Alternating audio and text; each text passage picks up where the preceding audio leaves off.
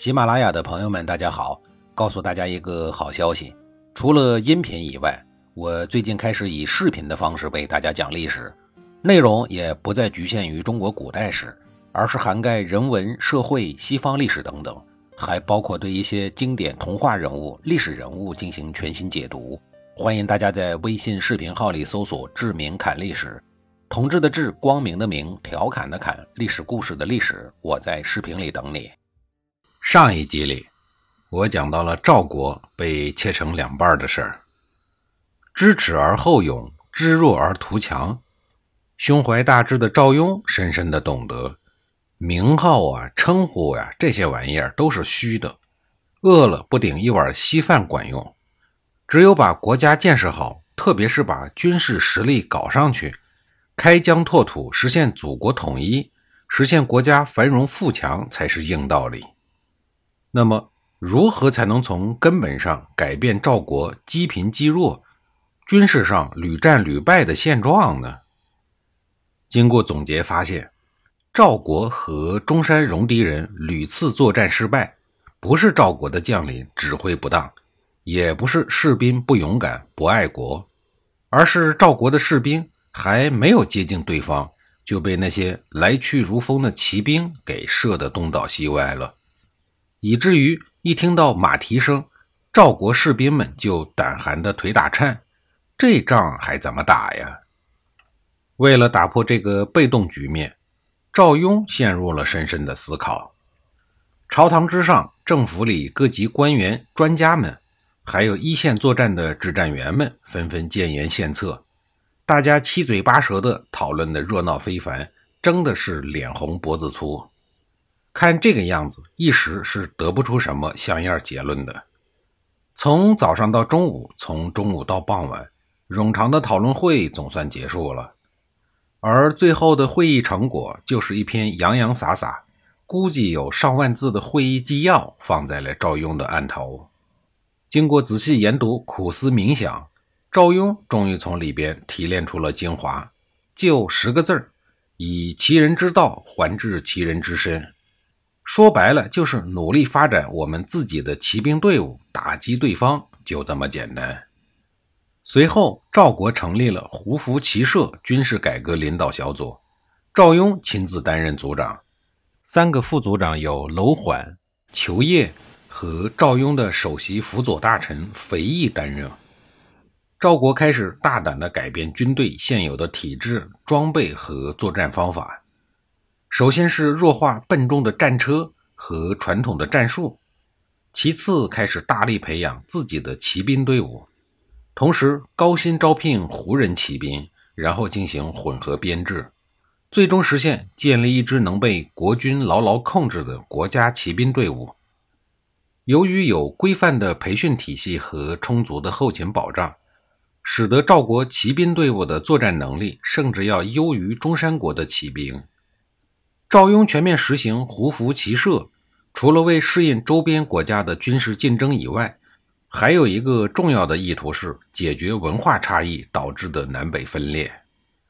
在过去，戎狄人、胡人、匈奴人这些外邦人在中原人的眼里是属于低层次的劣等民族，而现在赵国主动放下高傲的头颅，在全国境内学习他们的文化。确定以游牧文化为国家主导文化，主动打破华夏高贵、戎狄卑贱的传统，这种勇气是非常可贵的。甚至连赵国人一直穿着的宽袍大袖、啰里啰嗦的服饰都一并抛弃了，全体国民改穿干练简洁、潇洒自如的胡人服饰。整个国家从穿衣服这件小事开始，逐渐的学习胡人文化。这一国家战略立即使得赵国国内大批出身低贱和有戎狄背景的人受到了重用，使他们有了国家自豪感，无形之中增加了他们爱国意识与情怀，使得国家的竞争力、凝聚力都得到了加强。赵雍这一系列的改革举措，经过数年的潜心磨练，最终实现了强军富民的目标。一连串的开疆拓土的复仇计划。随即被列入了国家头等大事儿。只是在事业发展的巅峰时期，富有创新精神的赵雍忽然做出了一个让所有人都瞠目结舌的决定，那就是辞职，让自己的小儿子公子和当国君，史称赵惠文王，自己则自称为主父。随后，一面辅佐自己的儿子管理国家，一面在外面干着自己喜欢的工作，也就是打打杀杀、开疆拓土。中国历史上，除了难以考据的尧舜禅让成为了千古美谈之外，后来的帝王哪一个不是在位置上一直干到死那一天才退休？真心实意禅让的一个都没有。如果真要说有，也就是乾隆了。乾隆是在皇位上干了六十来年以后主动退位的。他虽然退位了，但大事儿呢还是自个儿说了算，算不上真正意义上的退位。好端端的自己主动提出禅让，赵雍是尧舜之外中国历史上仅有的一个国君。除了大臣们目瞪口呆、极力劝阻以外，赵惠文王也忍不住劝他的爹说：“您干得好好的，干嘛辞职啊？”这么重的担子，我可挑不起来。赵雍说：“傻儿子，我辞职可不是为了回家享清福、抱孙子，我准备当间谍，化妆成平民百姓，亲自潜入到秦国，详细考察秦国的地形地貌和了解秦国的军事实力，看看能不能从北面率军进入秦国，绕开秦国重兵把守的函谷关门户，制定出一举消灭秦国的闪电战术。”儿子能说过爹吗？肯定是不能啊！况且还有万众瞩目的君王位置在那儿等着他呢。于是，一个国家两个君王，赵雍在赵国开创性的实现了前无古人后无来者的二元政治体系，其震烁古今的奇妙思想，各诸侯国无不为之赞叹。然而，让赵雍万万没有想到的是。这种严重违背了政权构建的基本规律且矛盾重重的政治体系，为自己后来的命运以及赵国的衰败埋下了伏笔。在伏笔没有爆发之前，赵武灵王给自己安排的间谍工作已经有条不紊地开展了起来。公元前三零六年，这个时候的秦国国君是秦昭王。这位秦昭王当公子的时候是在燕国当人质。赵武灵王派人主动去燕国接他回秦国继位的，这样一来，等于秦昭王欠赵武灵王一个巨大的人情儿。